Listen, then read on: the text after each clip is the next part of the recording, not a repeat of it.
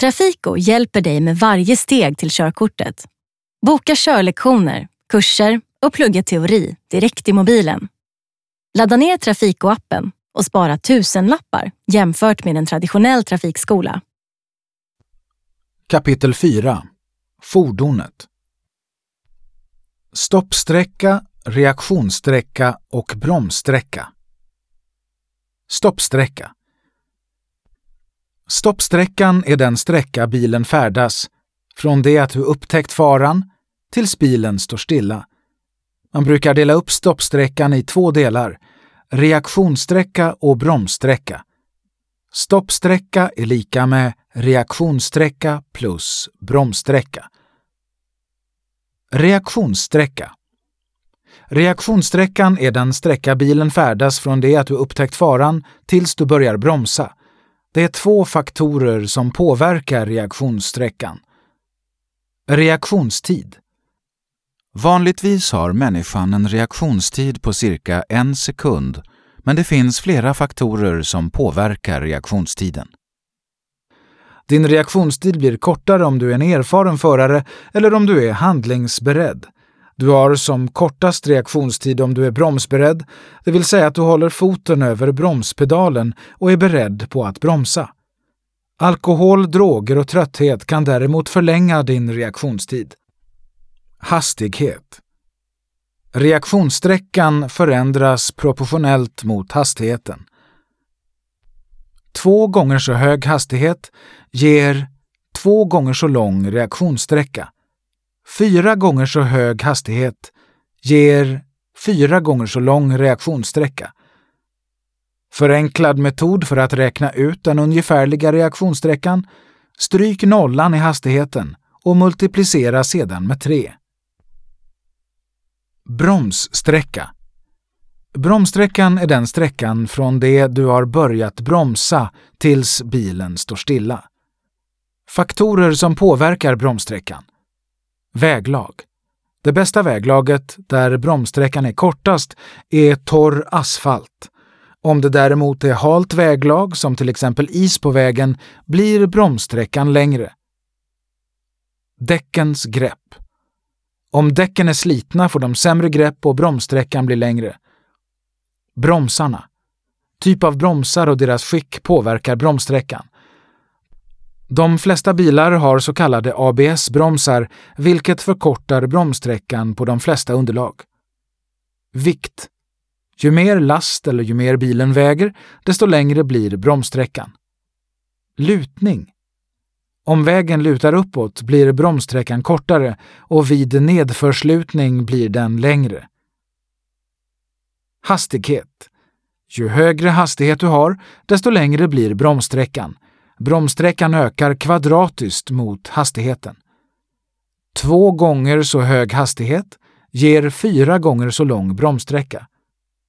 Tre gånger så hög hastighet ger nio gånger så lång bromssträcka. Förenklad metod för att räkna ut den ungefärliga bromssträckan.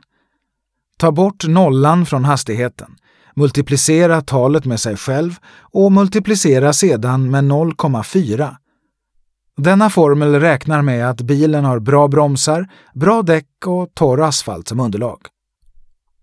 Räkna ut stoppsträcka. För att räkna ut stoppsträckan räknar du först ut reaktionssträckan och bromssträckan Sen adderar du båda. Från kilometer per timme till meter per sekund. Ibland kan du behöva göra om kilometer i timmen till meter per sekund för att beräkna hur långt bilen färdas under ett antal sekunder. Förenklad beräkning. När du ska göra om kilometer i timmen till meter per sekund kan du göra en uppskattning eftersom en exakt beräkning kan vara svår utan miniräknare. Börja med att stryka nollan i kilometer i timmen och multiplicera sedan med 3. Köregenskaper Om du förstår dig på bilens köregenskaper, det vill säga hur bilen uppträder, kan du lättare motverka och hantera svåra situationer. Köregenskaperna hos en bil varierar beroende på hur bilen är konstruerad. Kör därför lugnt och försiktigt i början när du kör en ny bil. Exempel på faktorer som påverkar köregenskaperna. Om bilen är fram-, bak eller fyrhjulsdriven. Däckens skick, placering och lufttryck. Bilens bromsar. Lastens vikt och placering. Stötdämparnas skick. Drivsystem. Framhjulsdrift. Framhjulsdrift innebär att motorn driver på framhjulen. Framhjulsdrivna bilar är mer understyrda än bakhjulsdrivna. Understyrning är att föredra framför överstyrning eftersom det kan vara väldigt svårt att få kontroll på en överstyrd bil som fått bakvagnssladd. De flesta bilar som tillverkas idag är framhjulsdrivna eftersom vägegenskaperna i dåligt väglag ofta anses bättre än bakhjulsdrivna bilar. Om du gasar för mycket på halt väglag kan framhjulen börja spinna. De förlorar väggreppet och du tappar all styrförmåga. För att återfå väggreppet ska du släppa gasen. Bakhjulsdrift Bakhjulsdrift innebär att motorn driver på bakhjulen. Bakhjulsdrivna bilar är mer överstyrda än framhjulsdrivna. Bakhjulsdrivna bilar tillverkas fortfarande, men de flesta biltillverkare övergår till framhjulsdrift för bättre vägegenskaper i dåligt väglag. Om du gasar för mycket i halt väglag förlorar bakdäcken greppet och bilen får bakvagnssladd. Fyrhjulsdrift Fyrhjulsdrift innebär att motorn driver på alla fyra hjulen. Med fyrhjulsdrift är det lättare att ta sig fram i svår terräng, i lera, snö och på is. Om du gasar för mycket kan alla fyra hjulen få sladd. Överstyrning Överstyrning innebär att bilen svänger mer i kurvor än motsvarande rattvridning. Detta sker när bakdäcken har sämre sidgrepp än framdäcken. Orsaker som kan bidra till överstyrning. Slitna bakdäck med dåligt väggrepp, baktung bil och sidvind, kraftig gas med bakhjulsdriven bil, bakdäcken får vattenplaning, hård inbromsning, tung last, släpfordon. Understyrning Understyrning innebär att bilen svänger mindre i kurvor än motsvarande rattvridning. Detta sker när framdäcken har sämre sidgrepp än bakdäcken. Orsaker som kan bidra till understyrning. Hård inbromsning i en bil utan ABS-bromsar. Slitna framdäck med dåligt väggrepp. Kraftig gas med framhjulsdriven bil. Framtung bil med framhjulsdrivning. Tung last. Släpfordon.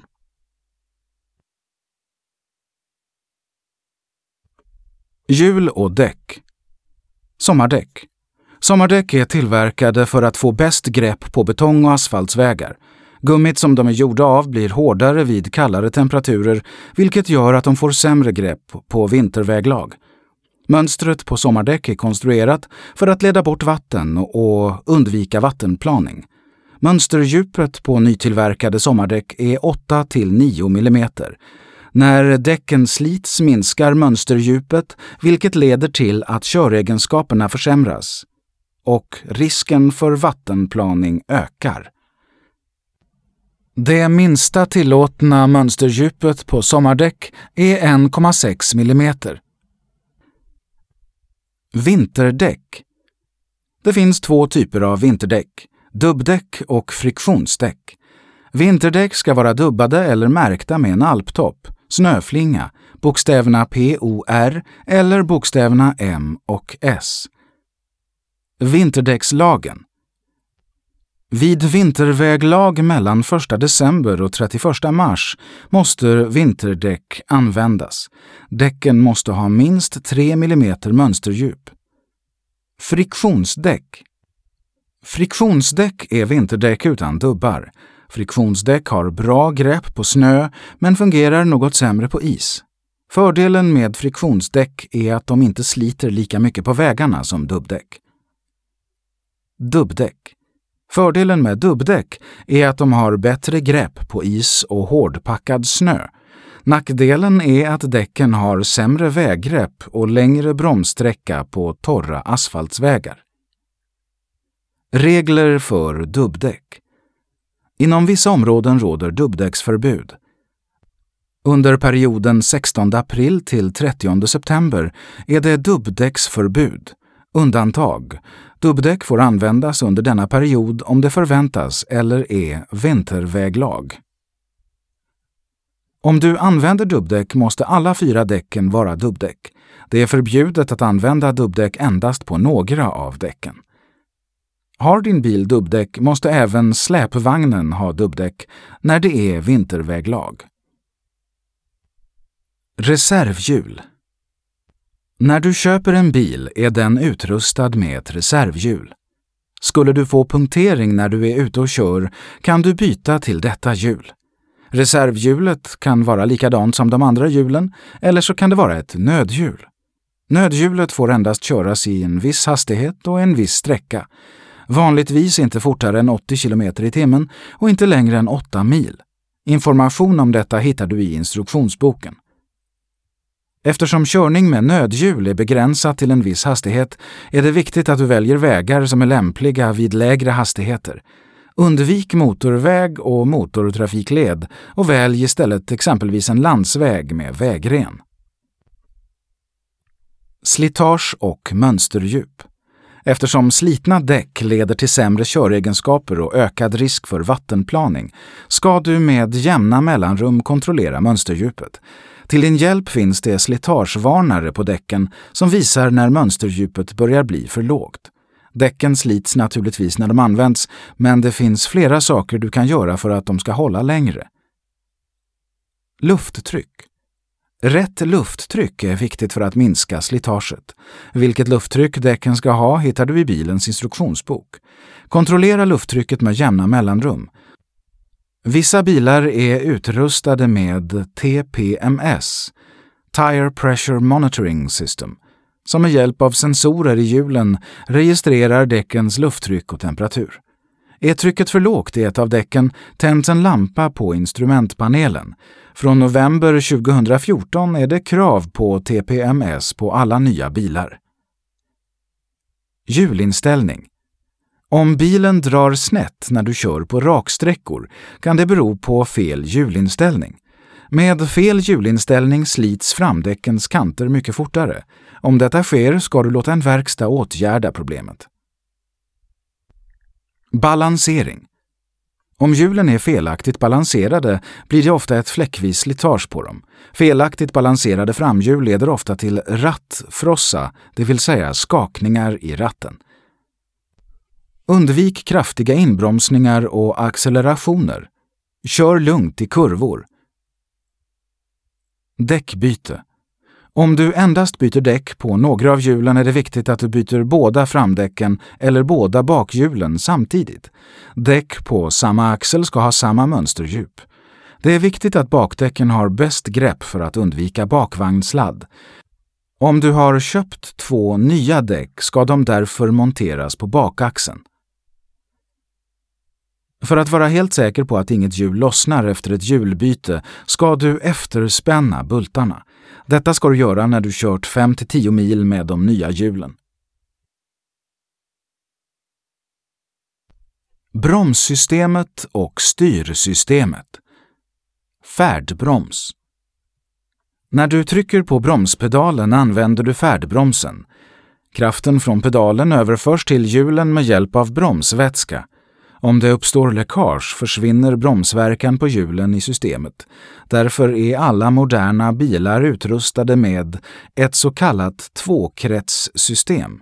Det innebär att om det är läckage eller ett system är ur funktion finns det fortfarande bromsverkan kvar på två eller tre av hjulen.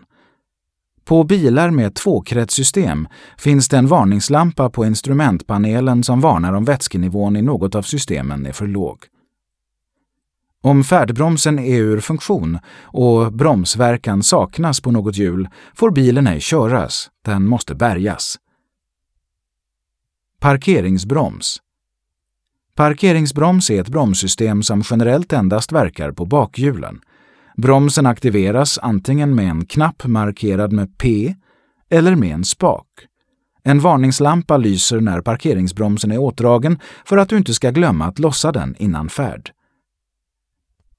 Vid parkering ska du dra åt parkeringsbromsen och även lägga i en låg växel. Detta motverkar att bilen hamnar i rullning ifall parkeringsbromsen inte fungerar. Vid kallt fuktigt väder finns det risk att parkeringsbromsen fryser fast. Därför ska du parkera på plan mark och endast lägga i en växel vid parkering i denna situation. Bromsservo Alla nya bilar är utrustade med bromsservosystem.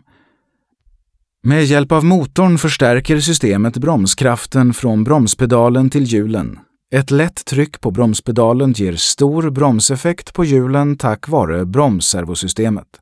Eftersom systemet drivs av motorn fungerar det inte när motorn är avstängd.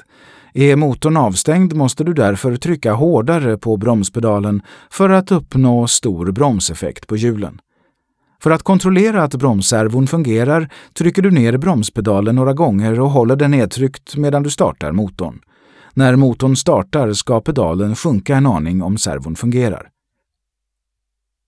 ABS-bromsar Nästan alla moderna bilar är utrustade med låsningsfria bromsar, ABS-bromsar. Fungerar ABS-bromsarna pulserar bromspedalen under kraftig inbromsning. En varningslampa på instrumentpanelen tänds om det är något fel på ABS-systemet. Fördelar med ABS-bromsar Det går att styra bilen även vid kraftiga inbromsningar. Risken för sladd minskar. Bromssträckan blir kortare i de flesta väglag. Bromssträckan kan bli något längre på snö och grus. Bromskontroll. Det är viktigt att bromsarna alltid fungerar som de ska. Det finns varningslampor som hjälper dig, men det är även viktigt att du manuellt kontrollerar bromsarna.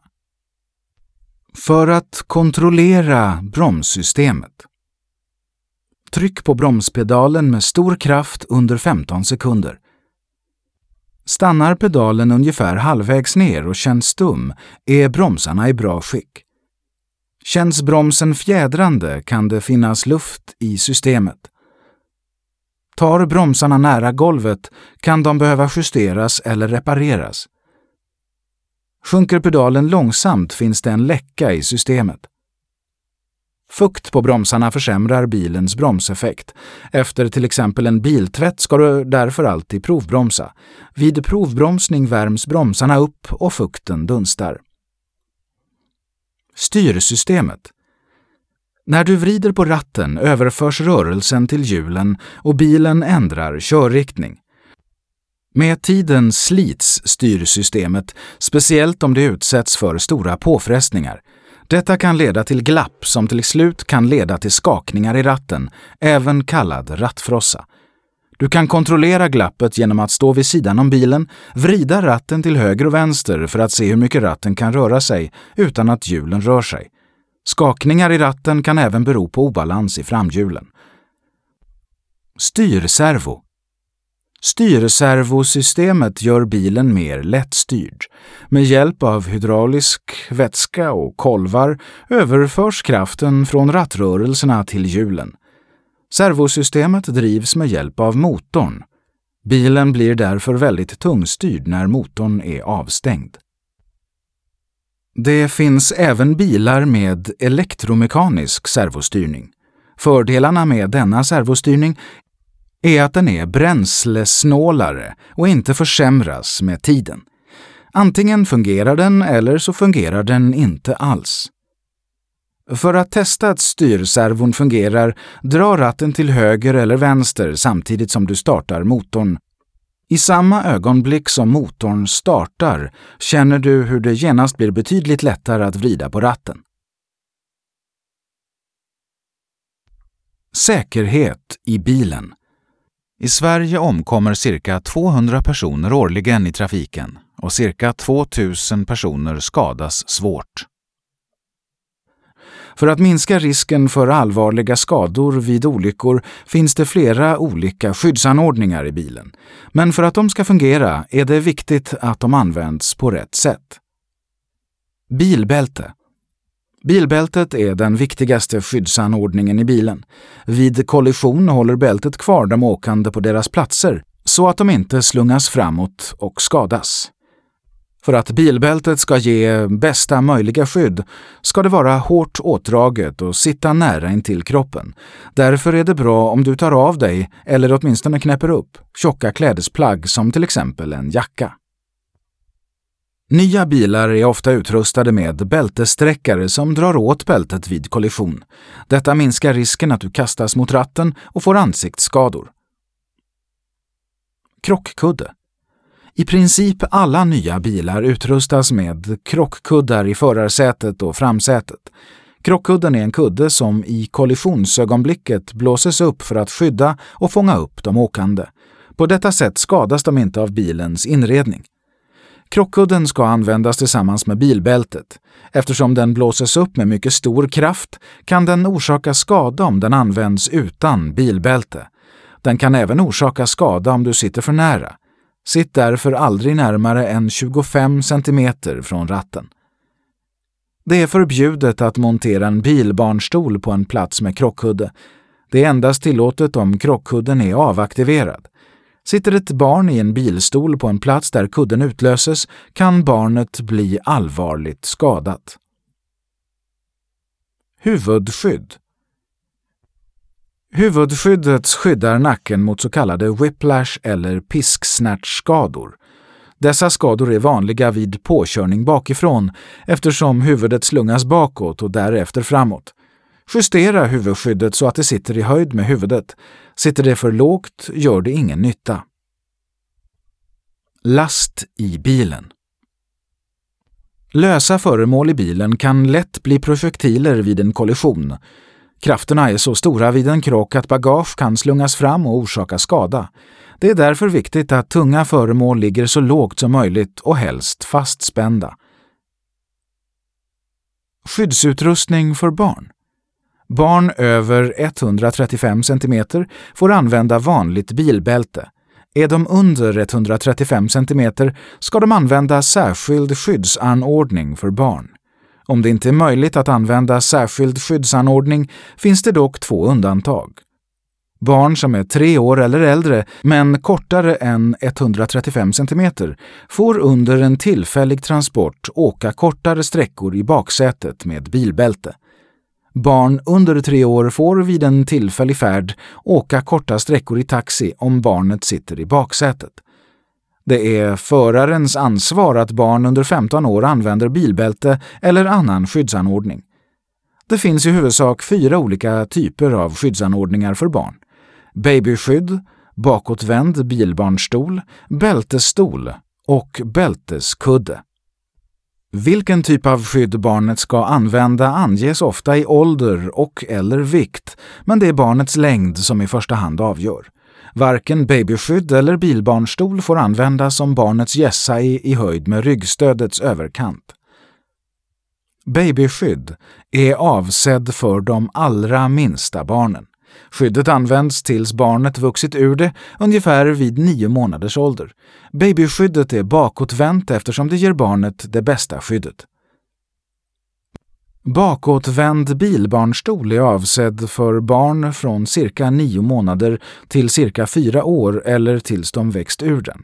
Stolen ska monteras bakåtvänd i fram eller baksätet. Bältesstol eller bälteskudde är avsedd för barn från cirka fyra år tills de är 135 cm långa. Skydden används tillsammans med bilens vanliga bilbälte och är framåtvända. För bästa skydd bör de placeras i baksätet. Använd bältesstol om bilens baksäte saknar huvudskydd. Viktigt! Ingen av dessa anordningar får användas på plats med aktiv krockkudde. Motorns hjälpsystem Kylsystemet När motorn är igång genererar den mycket värme för att motorn inte ska överhettas och ta skada finns det ett kylsystem.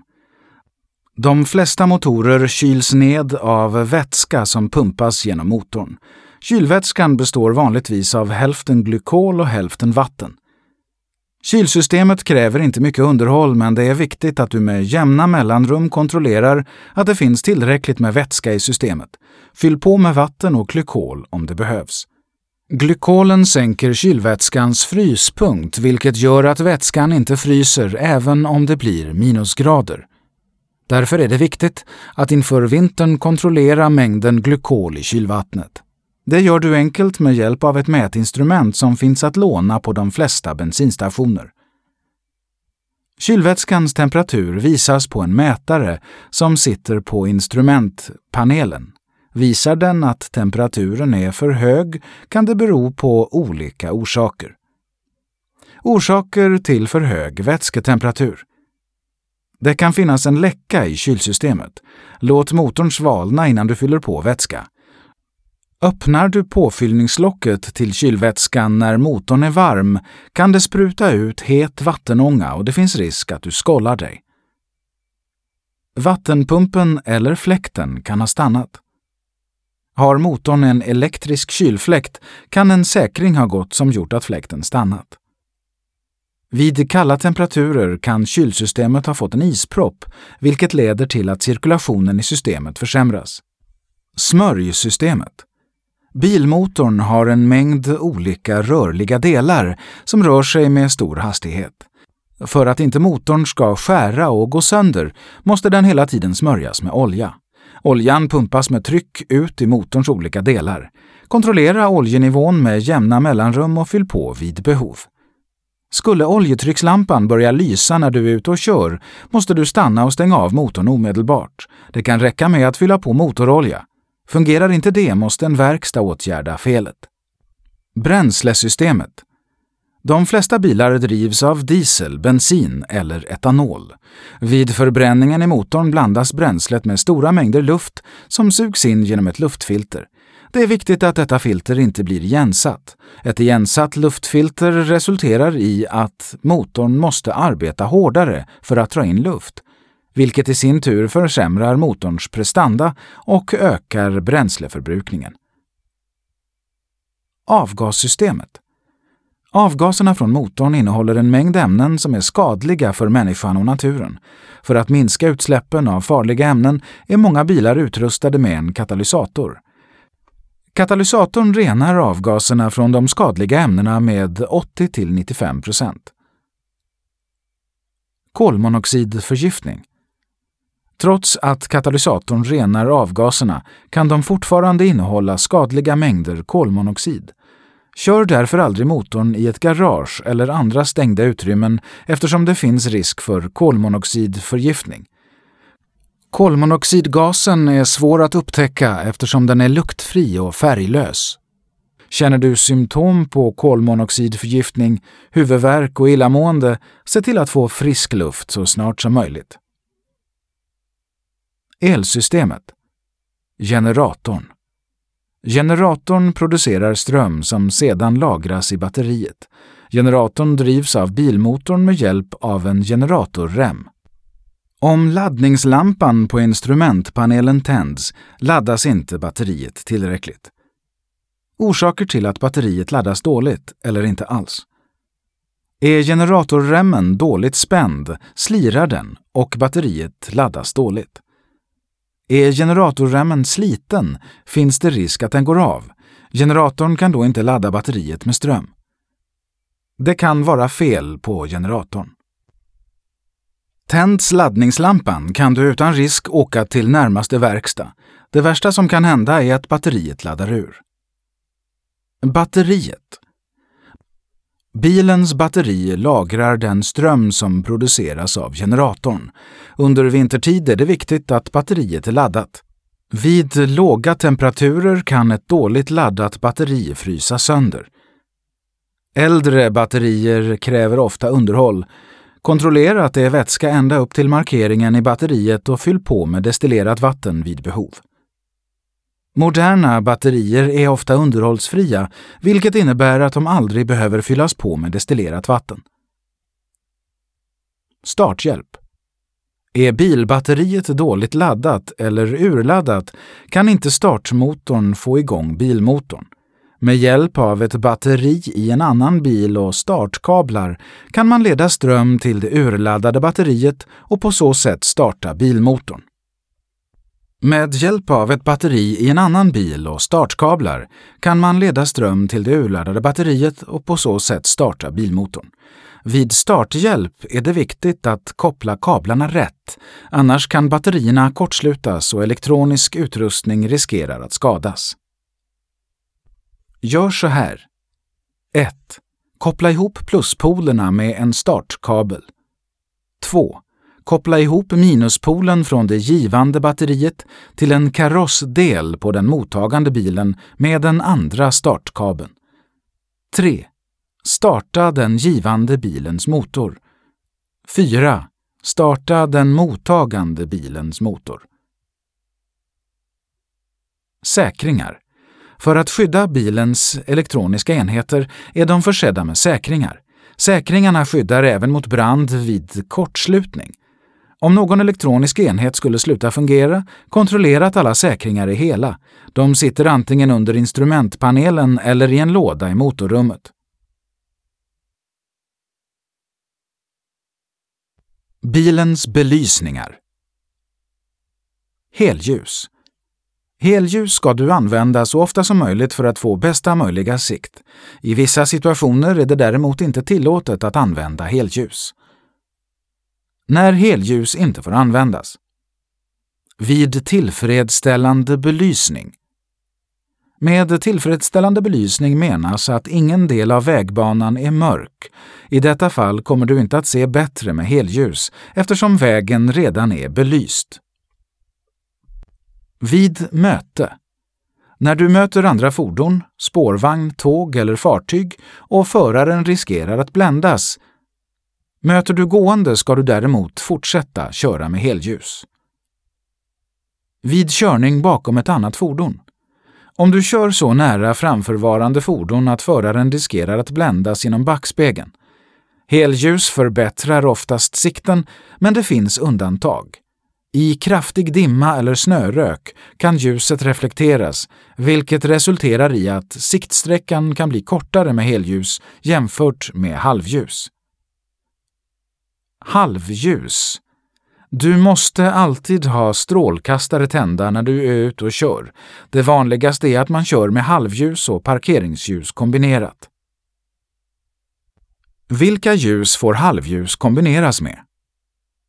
Ej tillåtet. Dimljus kombinerat med halvljus.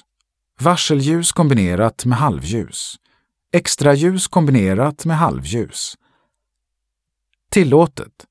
Parkeringsljus kombinerat med halvljus. Om du kör med halvljus och en utav halvljuslamporna går sönder ska du stänga av halvljuset och sätta på parkeringsljus och dimljus. Du måste stänga av halvljuset när du sätter på dimljuset eftersom de inte får kombineras. Varselljus Varselljus kan användas istället för halvljus i dagsljus vid bra siktförhållanden. Varselljus ska därför inte användas vid körning i nedsatt sikt, som till exempel skymning, gryning, regn, dimma eller liknande. Varselljus får ej kombineras med dimljus. Extraljus för att förstärka ljuset ytterligare kan man montera olika extraljus på bilen. Extraljus får inte kombineras med halvljus utan ska användas i de situationer då helljus är tillåtet. Exempel på extraljus. Fjärrljus förstärker ljuset framåt och ger en längre siktsträcka. Kurvljus sprider ljuset framåt och ger en bredare ljusbild. Dimljus det är tillåtet att använda dimljus istället för halvljus i dagsljus. Det är även tillåtet i mörker, men endast vid kraftigt regn eller dimma. Parkeringsljus. När du står stilla ut med vägkanten i mörker, skymning eller gryning och vägbelysningen är dålig ska parkeringsljuset vara tänt. Undantag. Tvåhjuliga fordon utan sidovagn behöver inte ha tända parkeringsljus i denna situation. Bakljus. Bakljuset tänds samtidigt som halv-, hel och parkeringsljus. Bakljuset är två lampor med rött sken som är placerade baktill på bilen. Bromsljus När du trycker ner bromspedalen tänds bromsljusen. Bromsljusen har ett rött sken och sitter baktill på bilen vid bakljus och blinkers. På vissa bilar finns även bromsljus i bakrutan. Bromsljusen signalerar för bakomvarande fordon att du bromsar. För att varna förare i god tid kan du börja med att bromsa lätt innan du bromsar kraftigare. Då börjar bromsljusen lysa i god tid, redan innan du bromsar på riktigt. Dimbakljus Dimmbakljus förstärker bakljuset för att bakomvarande fordon ska upptäcka dig vid nedsatt sikt, som till exempel kraftigt snöfall eller dimma. Du kan se på instrumentpanelen när dimbakljuset är på. Dimbakljuset ger ifrån sig ett väldigt starkt ljus som kan blända förare som kör bakom dig. Du ska därför slå av dimbakljuset så fort föraren har upptäckt dig. Backljus Backljus är lampor med vitt sken som är placerade bak till på bilen. Backljuset tänds när du lägger i backväxeln. Blinkers Blinkers har ett orange blinkande ljus. Blinkers ska användas i dessa situationer. När du ska vända på vägen. När du ska svänga i en vägkorsning. När du ska starta från en vägkant när du ska byta körfält eller i övrigt flytta fordonet i sidled. Skyltljus Skyltljuset sitter precis ovanför registreringsskylten för att lysa upp den. Det tänds samtidigt som halv-, hel och parkeringsljuset. Varningsblinkers Varningsblinkers sätter du på med en knapp på instrumentpanelen, vanligtvis markerad med en röd triangel. När du sätter på varningsblinkers börjar alla fyra blinkers att blinka samtidigt. Varningsblinkers ska användas för att varna andra förare vid nödsituationer, till exempel nödstopp eller olycka. Varningsblinkers måste inte, men får användas i samband med boxering. Varningslampor och kontrolllampor. Bromsvarning. Lyser bromsvarningslampan kan det bero på två saker. Parkeringsbromsen kan vara åtdragen eller bromsvätskenivån är för låg. Lyser varningslampan på grund av bromsvätskenivån får du inte köra vidare, bilen måste bärgas. Tänk på att bromsvätskan kan behövas bytas ut med jämna års mellanrum eftersom den drar åt sig vatten. Motorolja Börjar oljelampan lysa under körning ska du stanna och stänga av motorn omedelbart, annars riskerar motorn att skära ihop och ta skada. Det kan räcka med att fylla på motorolja, men fungerar inte det måste en verkstad åtgärda felet. Laddning Om denna varningslampa börjar lysa innebär det att batteriet inte laddas tillräckligt. Det kan bero på att generatorremmen har gått av eller är dåligt spänd. Det kan också vara något fel på bilens generator. För att åtgärda felet kan du utan risk köra till närmaste verkstad. Motortemperatur Motorns temperatur visas av en mätare på instrumentpanelen. Skulle mätaren visa för hög temperatur eller om varningslampan börjar lysa ska du stanna bilen och stänga av motorn. Kör du med en överhettad motor kan den ta allvarlig skada. Om den inte kan åtgärda felet på plats, låt motorn svalna och kör till närmaste verkstad. ABS skulle det vara något fel på ABS-systemet lyser denna lampa. Det finns då risk att bromsarna låser sig vid kraftig inbromsning. ESP Electronic Stability Program Blinkar lampan arbetar antisladdsystemet. Lyser lampan är det något fel i systemet eller så är systemet urkopplat. Airbag Varningslampan visar om det är något fel på krockkuddssystemet. Avgasvarning. Lyser vid störningar i avgassystemet. Bränslevarning. Varningslampan tänds när det finns lite bränsle kvar i tanken. Oftast finns det cirka 6-10 liter kvar när lampan tänds. Spolarvätska visar att spolarvätskenivån är låg. Dimbakljus Dimbakljusen är tända. Helljus. Helljuset är tänt. Regler för bilens last. Allmänna regler om bilens last. Lasten får inte hänga löst utanför fordonet som till exempel en presenning eller rep. Lasten får inte täcka registreringsskylten eller bilens belysning. Lasten får inte skymma förarens sikt eller försvåra förarens möjlighet att manövrera fordonet. Lasten ska förankras så att den inte utgör fara för andra personer. Du får inte ta med fler passagerare än vad som står i registreringsbeviset. En personbil får högst ha åtta passagerarplatser. Passagerare, inte föraren, räknas in i bilens last. Tänk på att passagerarnas totala vikt tillsammans med övrig last inte får överskrida bilens maxlast. Uppgifter om maxlasten hittar du i registreringsbeviset. Redskap och utrustning som inte är monterat på bilen räknas också som last. Lasten får inte skapa störande dammbildning eller liknande. I instruktionsboken finns information om hur tung last du får ha på takräcket. Regler för lastens bredd med lasten inräknad får fordonets totala bredd inte överskrida 260 cm. Lasten får skjuta ut högst 20 cm från fordonet på vardera sidan.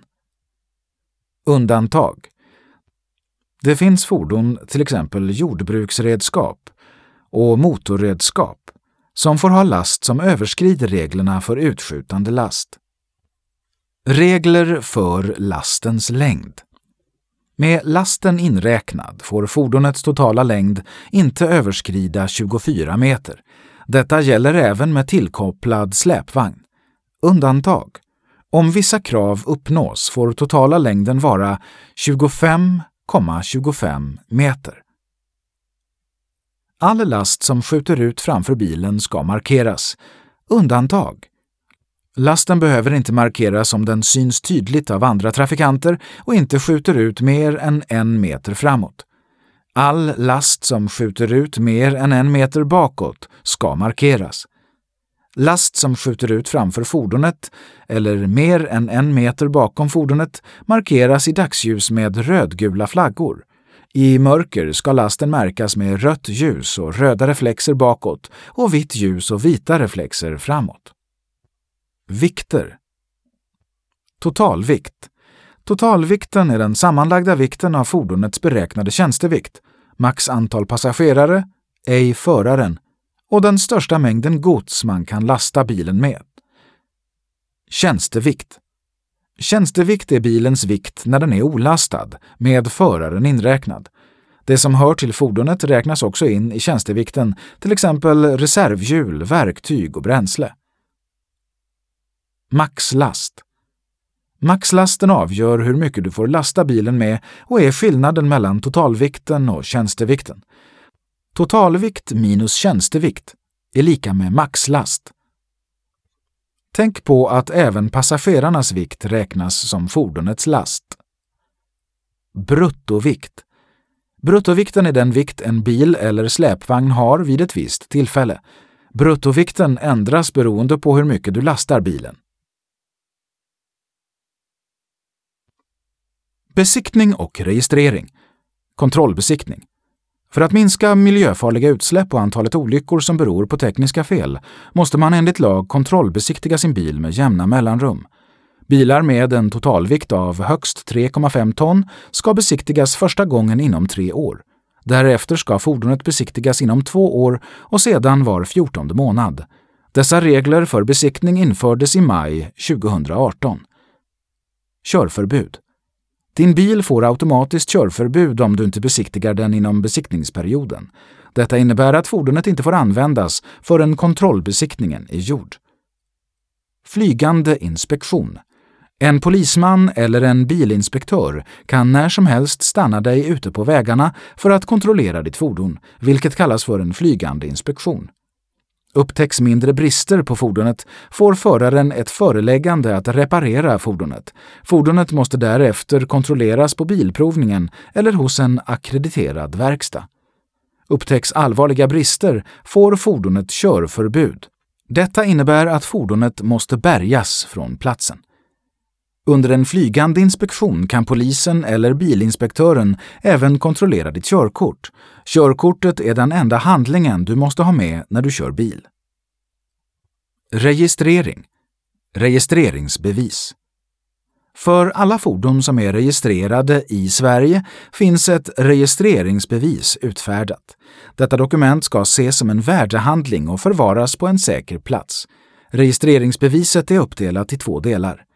Del 1 innehåller tekniska och allmänna uppgifter om fordonet, uppgifter om ägaren eller den som använder fordonet, mått, vikter och vilka släpvagnar fordonet får dra. Del 1 används vid av och påställning. Del 2 innehåller uppgifter om vem som äger och vilka som tidigare har ägt fordonet. Del 2 används vid ägarbyte eller vid avregistrering.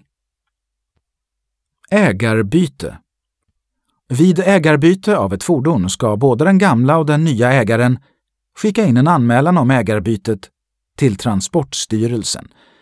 Detta ska ske inom tio dagar efter bytet.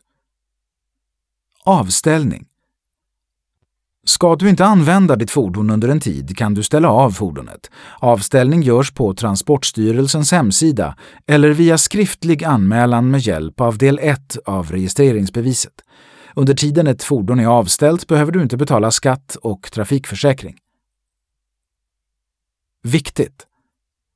Om ditt fordon får körförbud blir fordonet inte automatiskt avställt. Du måste alltid ställa av ditt fordon själv. Ändring av fordon. Om du gör ändringar på ditt fordon så att uppgifterna i registreringsbeviset inte längre stämmer måste du registreringsbesiktiga fordonet inom en månad. Montering av taklucka, byte av motor och import av fordon kräver registreringsbesiktning.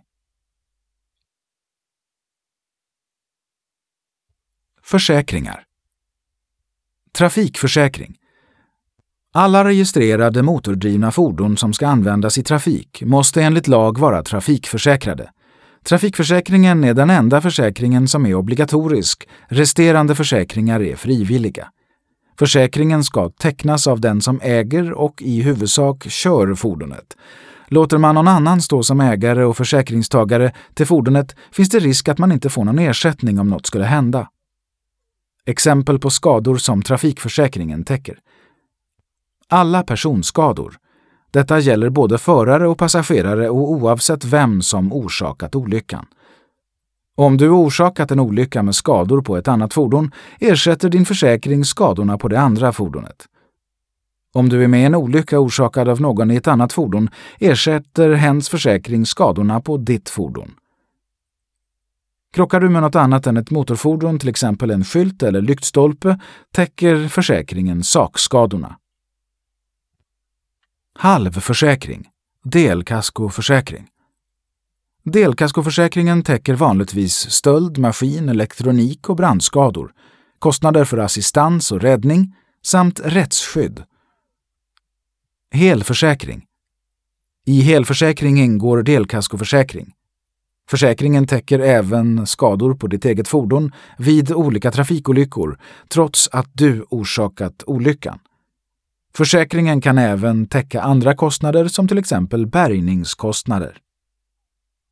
Regressrätt Regressrätt, även kallad återkravsrätt, innebär att försäkringsbolagen kan kräva tillbaka ersättningar.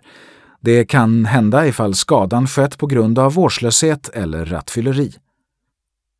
Skadanmälan För att försäkringsbolagen ska kunna utreda en olycka ska du fylla i en skadanmälan. Om du är med i en olycka med ett annat fordon ska både du och föraren i det andra fordonet fylla i varsin skadanmälan. Det är bra om du har blanketten för skadanmälan i bilen så att de finns till hands ifall olyckan skulle inträffa. Du kan hämta blanketten hos ditt försäkringsbolag.